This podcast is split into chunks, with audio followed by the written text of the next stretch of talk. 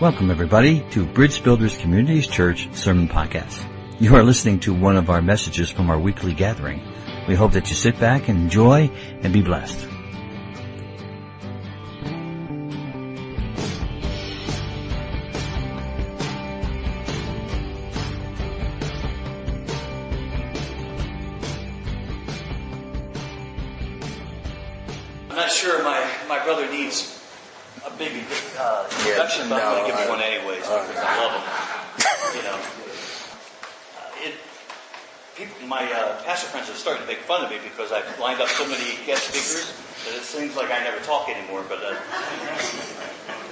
Have Pastor Curtis just a, a while ago speaking the word to us, and Jeff is next week. But, uh, you know, I met Dwayne the same night that I met Pastor Curtis, where you invited me to this impromptu meeting. Well, it was impromptu for me. Anyways, I have come to love you as a, a dear, dear brother. Amen. And I, I can't imagine my life without you. I really can't. I mean, uh, I feel like I've known you all my life, even though it's been really just three years.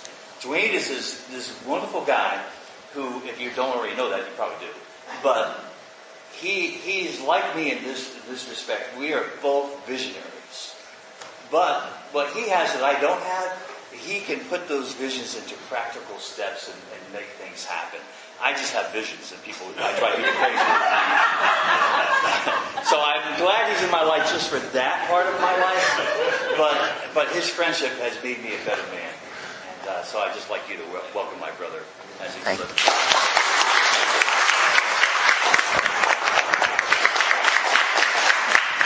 And uh, my my visions can drive my wife uh, crazy sometimes. So, Amen. Thank you all. If you have your Bibles, Galatians chapter three, verse twenty-eight. So I want to thank Bridge Builders uh, for the opportunity to speak today. I, I can't say that I've had a more peaceful sermon prep of knowing that I was walking into speaking to family and friends and believers that I guess share a kindred spirit, if you will, uh, in our prayer time, right, and and learning and personally growing in relationship at the Potter's house, and for me spiritually, really learning what that even meant, right. I grew, I grew up in a, a Baptist church, but it was very transactional. And so for this season in my life and knowing Jay and Pastor Curtis and, and all of you, th- that relational piece, the humanity of it, has really blessed me. I want to recognize my beautiful wife and my children uh, who are in the back, Abigail Elliott and Adam for just being great kids. Um, and let's pray for a moment. Dear God, uh, I thank you for the, the, your presence that's in the room right now, that's in each and one of our hearts and minds. Uh, there's an army rising up, dear God. There isn't a, a more opportune time, I think, to talk about race in the gospel and our role in that and how we are to stand and, and to be and to love and serve uh, in our generation, in our time. And I thank you, Lord, for uh, what I believe you've given me to present and that uh, given the weight of the topic, dear God, for uh, a sensitivity to your spirit that uh, transcends me, uh, my abilities, uh, for all the different experiences that are in the room. Uh, I just pray for your grace and mercy right now in this message. In Jesus' name, amen. Um, so Jay and I have had a lot of talks. Um, we've had discussions on racism inside and outside of the church. And as I started to prepare the sermon, um, the weight of the topic, right? Um, it's a, it's a, it's charged. It's a, a lot of viewpoints. And so, um, as I sought the Lord, I heard the Lord say, just focus on what I've already done focus on what I've already done, right? And when I think about my personal life and where I grew up, um, I would, I, I fortunately, and I praise God for this, uh, never had to experience necessarily overt racism, right? There was, there was the kid in elementary school that called me a nigger, and it was like, I felt like he just needed to get it off his chest. Like, I felt like he just, like I, I literally gave him a pass. I'm like, oh, you just needed to say that, right? Um, his his older brother and sister, these were literally next door neighbors, um, and uh, the older brother and sister like were like about to like murder him. Like they were appalled. They told mom and dad. Mom and dad went in. They called me over. We talked. Like they made it very clear, right? Um, and, and that was kind of that. But in general, I've had very healthy, multicultural, right, racial relationships, and uh, we credit that to a lot of uh, people, individuals. Um, so can you go to the next slide? So I titled this sermon, "What a We've Come a Mighty Long Way," and God has brought us a mighty long way. I think as people. And uh, what I submit to you today is that through the gospel and through individuals' faith, they were led towards this idea of racial reconciliation. Next slide.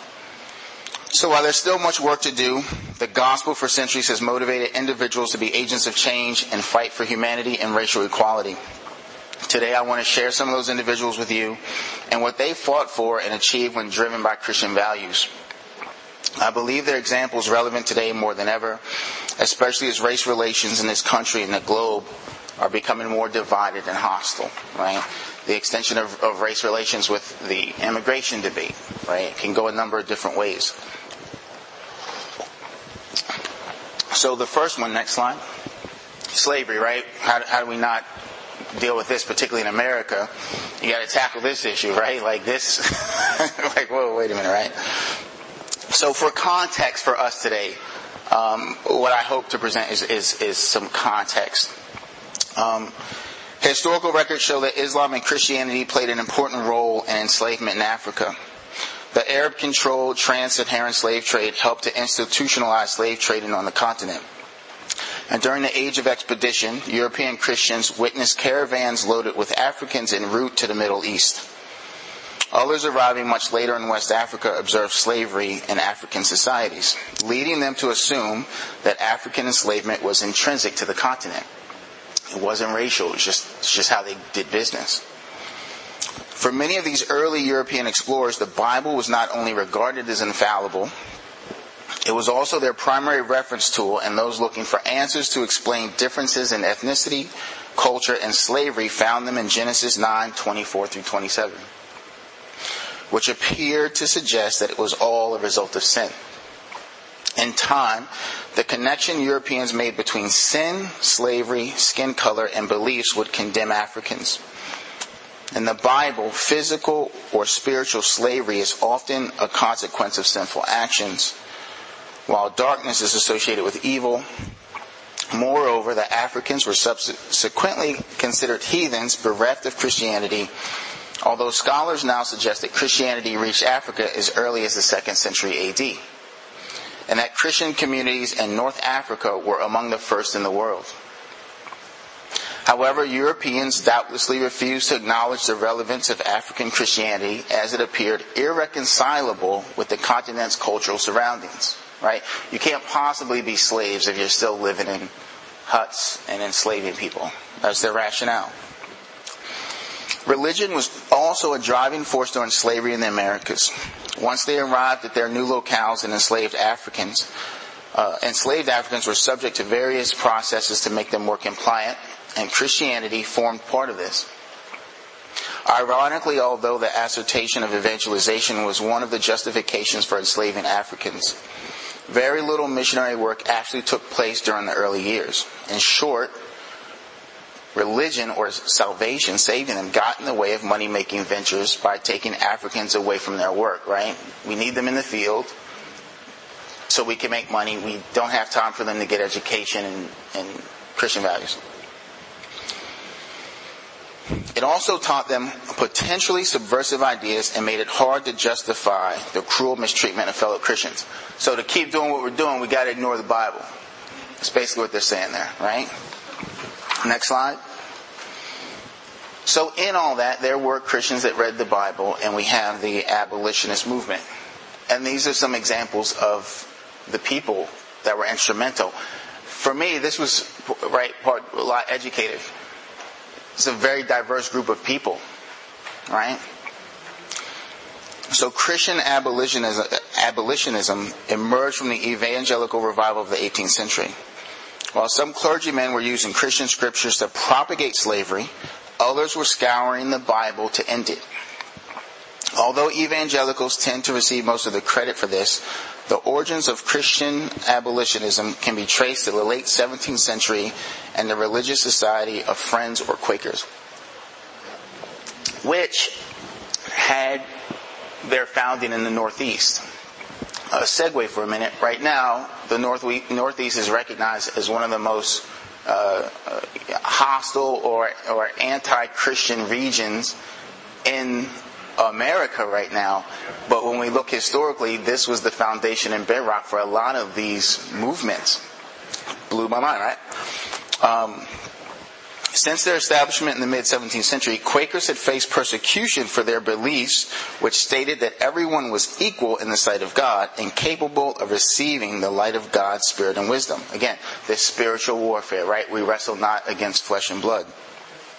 Several of their founders, including George Fox and Benjamin Lay, encouraged fellow congregants to stop owning slaves, and by 1696, Quakers in Pennsylvania officially declared their opposition to the importation of enslaved Africans into North America. Quakers in Philadelphia and London debated slavery at their early meetings in the 1750s. And fellow Quaker Anthony Benezet, some historical account of uh, Guinea, became required reading for abolitionists on both sides of the Atlantic. For instance, it informed John Wesley's thoughts upon slavery, 1774, which in turn influenced British Christian abolitionists and was said to have inspired the former slave trader turned clergyman John Newton to break his decades of silence about his involvement in the slave trade. He had to confess. Many early Christian opponents of slavery came from congregations such as Congregationalists, Quakers, Presbyterians, Methodists, and Baptists, who were called nonconformists or dissenters. Right? Because they disagreed with the beliefs and practices of the Church of England. They were willing to go against the tide. These Christians were often marginalized because of this but their countercultural stance enabled them to make connections to those who face other forms of persecution. Next slide. So, right after the Civil War, there was a period where there was some sense of equality, right? During the Reconstruction era that followed the Civil War, African Americans had an unprecedented level of uh, civil freedom and civic participation, especially in southern states there was, right, all this history, there were black, prosperous communities. Once slavery was uh, with and there was of equality, they were able to educate themselves and prosper. But with the end of Reconstruction in 1870, this began to change. By the 1890s, many of the southern states introduced laws that significantly restricted political and civil rights of African Americans. Right? We have this parallel with slavery, this economic need to enslave people. And then when blacks were free, they were able to prosper. But then you had this pullback to where, right, the economics had to, people had to money. They had to pull it back because they felt that they were losing uh, their their quality of livelihood, right? Again, this spirit of racism, right, and how it's pulling back and forth throughout history. And of those laws passed, they restricted voting rights which make them significantly more uh, difficult to exercise, and they also pass laws requiring racially segregated facilities. Right? It's institutionalized. So, distorted Christian values, distorted theology, people in, in power, the power of education, systemically constructed racism, right? It's still here today. Uh, these policies became entrenched when the United States Supreme Court in 1896 ruled in Plessy versus Ferguson the law requiring separate but equal facilities was constitutional. Right? It said in our founding documents, this this is how it's supposed to be. So, next slide. In opposition to that, this group called themselves the Nine Group It's all from Buffalo, New York, based in Ontario, Canada. Um, the Niagara Movement was a black civil rights organization founded in 1905 by, led by W.E.B. Du Bois and William Monroe Trotter. I knew nothing about this. Never heard of this. Never part of Black History Month. But these individuals had the education right. They organized themselves and they had a very clear agenda. And I think that that uh, spoke volumes. It was named for the mighty current of change the group wanted to affect in Niagara Falls and Fort uh, Erie, Ontario, uh, where the first meeting took place in July of 1905. The Niagara movement was a call for opposition to racial segregation and disenfranchisement and was opposed policies of accommodation and conciliation promoted by African American leaders such as Booker. Washington. So within the black community, there, were, there was this additional right? Uh, division or conflict. Yet some black leaders were like, no, we need, we need equality and integration and they would have the same function in the same spaces. And then you had another group who was saying, hey, look, let's stay separate. Just make sure we have equal schools and equal housing and equal access, right? So they had to work through that. William Monroe Schreier, uh, he's in the picture. I don't have a, a separate picture of him. A couple interesting points and these individuals, right? Um, he was a, a, newspaper editor and real estate businessman uh, in Boston. He was an activist for civil rights. Um, interesting though, he was born into a well-to-do family and raised in Hyde Park, Massachusetts.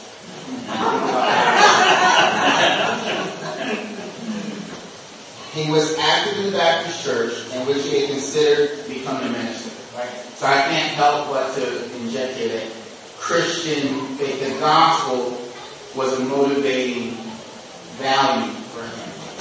So he ended up um, going to an Ivy League school, became a news editor, and was really wealthy apparently. Right? He kind of funded the whole thing. The Niagara movement led to the formation of the NAACP. That's not something I did not know was that this multicultural group, particularly um, Mary White Ovington, was one of the founders of the NAACP. Right? It was a multicultural group. It was black and white coming together. Right? Lost names of it, right? Those things that undergird this idea of racial reconciliation that has been functioning throughout history are alive and well and in front of us. It's just that our awareness, right? And so we're constantly wondering, and even today, NAACP is considered a predominantly black organization, right? We, if, if I was talking tonight, maybe you shouldn't or couldn't get involved.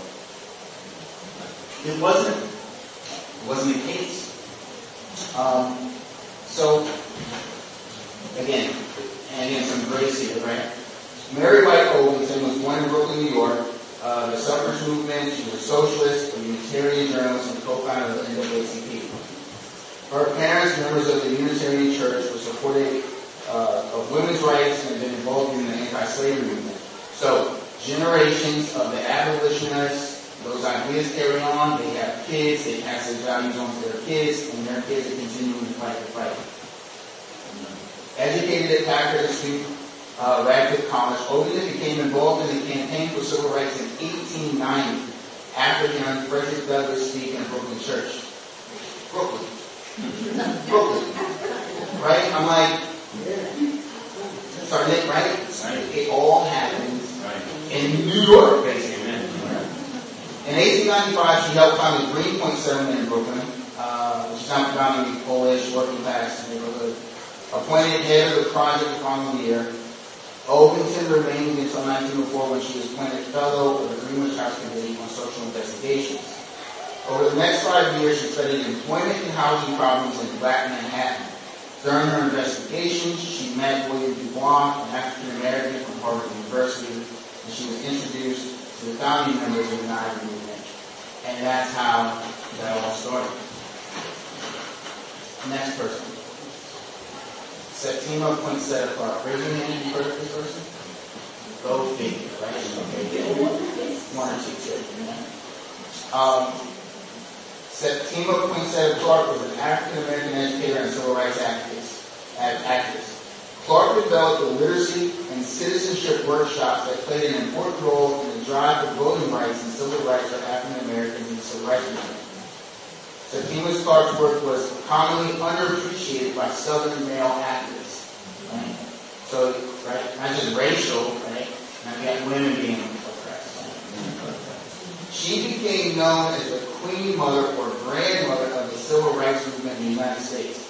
Martin Luther King commonly referred to Clark as the mother of the movement. Wow.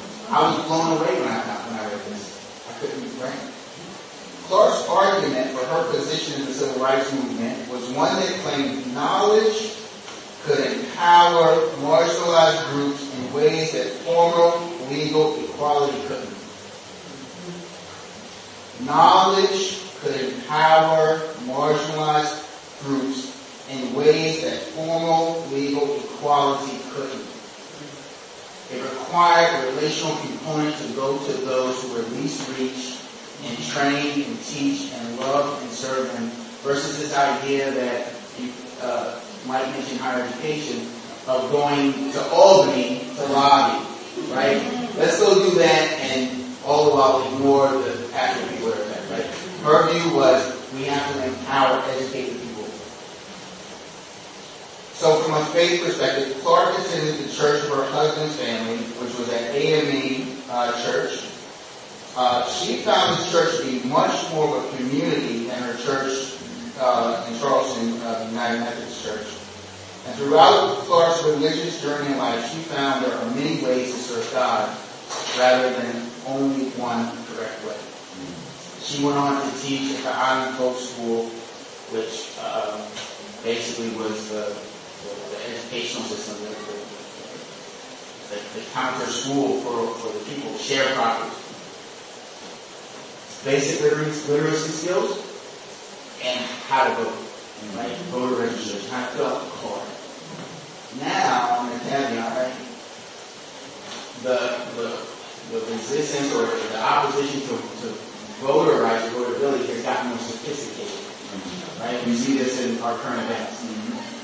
But it's the same basic tactic and strategy in the what I. Next slide.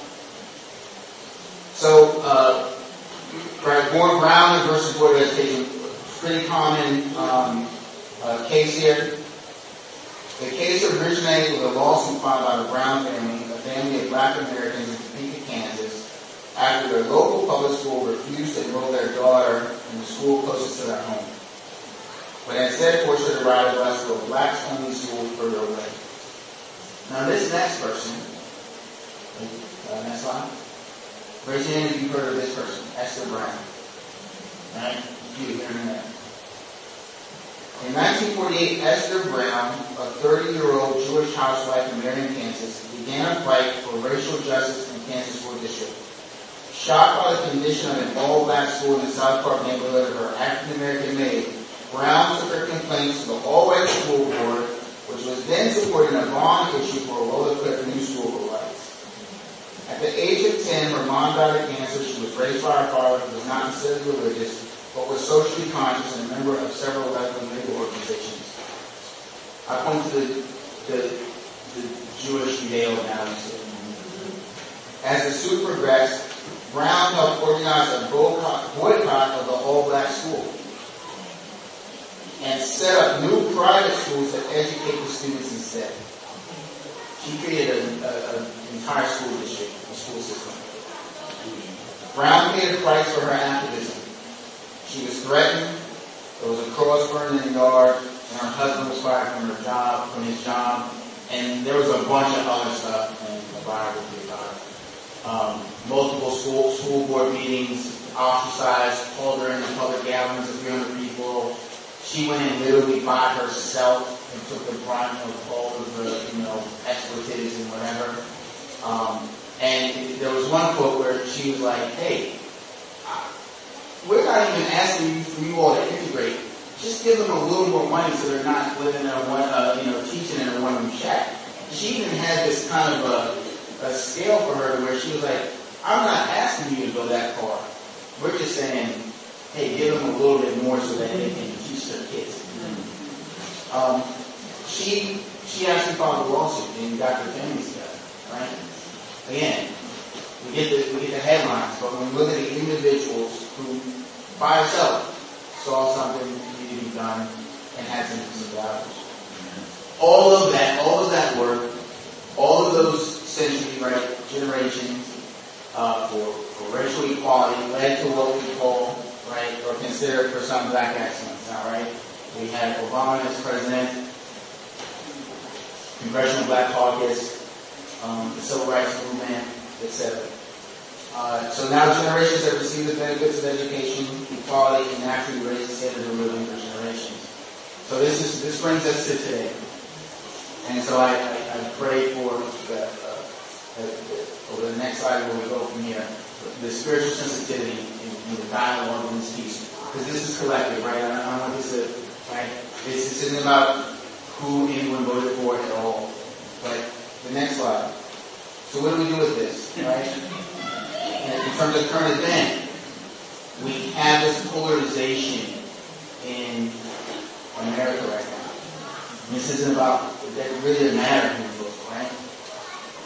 From a race context, I submit the Trump election is a type of racially motivated, right, spiritual backlash or spirit of racism raising its head again. Though Satan lost the war, the moment Christ was crucified, the battle rages on. And as Paul says, we do not wrestle against flesh and blood, but against rulers, against the authorities, against the comic powers over this present darkness, against the spiritual forces of evil in the heavenly places. The battle against racism isn't merely a fight against any individual, government, system, or law. It's a fight to confront Satan and his demonic forces. Amen. Satan attacks individuals and systems. He corrupts people and works through the unjust laws, practices, and traditions they create. He does this both through the government of this world and also through religious institutions that prize culture and tradition above the truth of God's word. We see this propensity clearly in American history. Consider slave-owning preachers or Jim Crow laws. It's imperative to acknowledge the spiritual reality behind these evils and that these spiritual forces aren't only relics of the past. There's no doubt social, political, and legal progress has been made regarding racism. Even enough, we might be tempted to think we've moved past it. Nothing with the life of double more than for Christians to believe that racism in America, and particularly in the church, has been dealt with.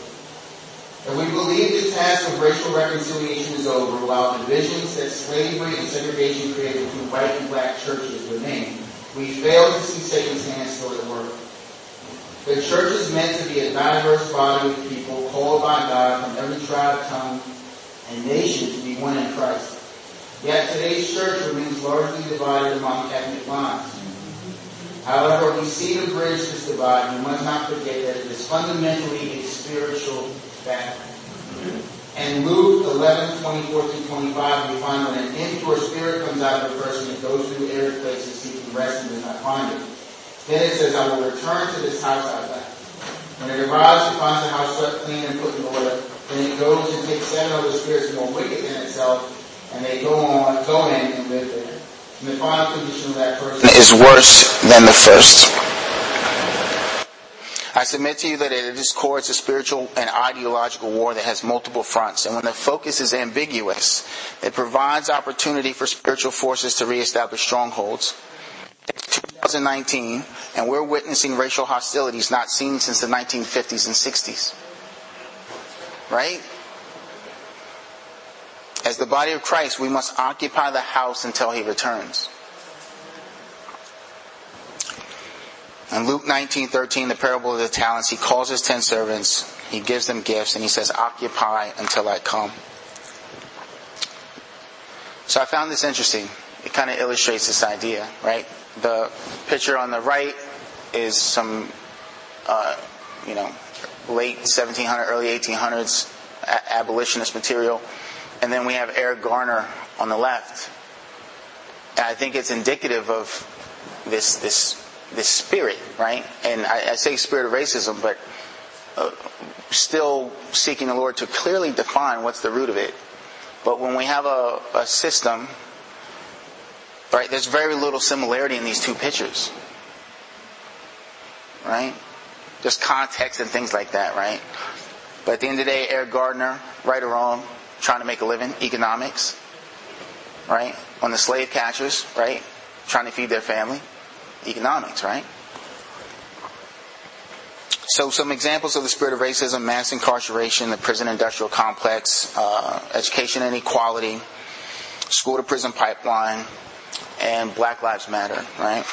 So this is the other end of the spectrum. Next slide. So there's a resistance that's rising. For me as a Christian black male, it's difficult because that is largely non-existent, right? In terms of a clear agenda, the, the demands, the outcome, right? It, it's, it's a very Again, this, this is this is an example of the distortion and ambiguity I'm talking about, right?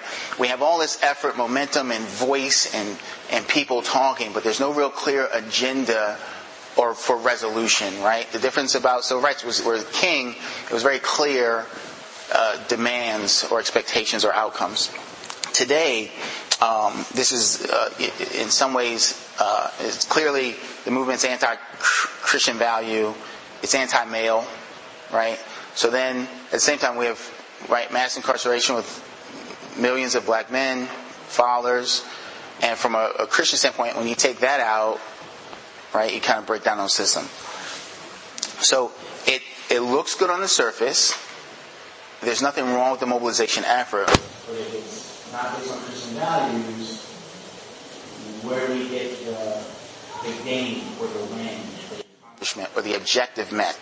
It maintains this ambiguous, emotionally charged, rah, rah, rah, let's sell some merchandise, let's, right, create some hashtags, but nothing fundamentally changes because there's no real clear direction, right? So, part for me was, I, I, I my assumption, right? We're all aware of these scriptures, right? Christian unity, racial reconciliation. Galatians 328, where I asked you to go uh, on. Uh, it's a natural inclination to feel uncomfortable around people who are different from us and to gravitate towards those who are similar to us. But when we allow differences to separate us from fellow believers, we are disregarding their biblical teaching. We are to seek out and appreciate people who are not like us and our friends when we do this, we often find we have a lot of common with people that are different. Next slide. Acts chapter 10, 34 and 35. But God accepts from every nation the one who fears him and does what is right. Next slide. Acts 17, 26. One he made all that they should inhabit the whole earth, and he marked out their appointed times in history and the boundaries of their lands. Next slide. Colossians 3:11. Here there's no Gentile or Jew, circumcised or uncircumcised, slave or free, but Christ is all it is in all. Next slide. So what do we do, right? So, right, here we are. I, I believe that as Christians, we should focus on the depravity of the human soul, right? It enables us to look past race, class, education, and focus on the root condition of our hearts and others. It provides a real solution to the root human condition. The sin that plagues humanity and society. Our strategy should be to engage each other and our community with the love of God. We should role model spiritual and racial unity for each other. Our children and community. And we must stand in the gap and intercede for those marginalized by racism and racial injustice in our midst. Um, I'm a firm believer that God has given us uh, wisdom, divine revelation, insight for creativity, um, for solutions, and to be able to speak to people in a unique way that uh, is loving, right? Any and everything uh, that someone in Black Lives Matter or any other group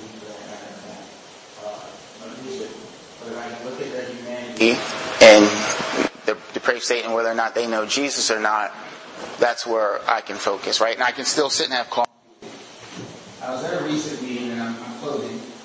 I forgot the name of it. Dutchess County Progressive Alliance, something or another.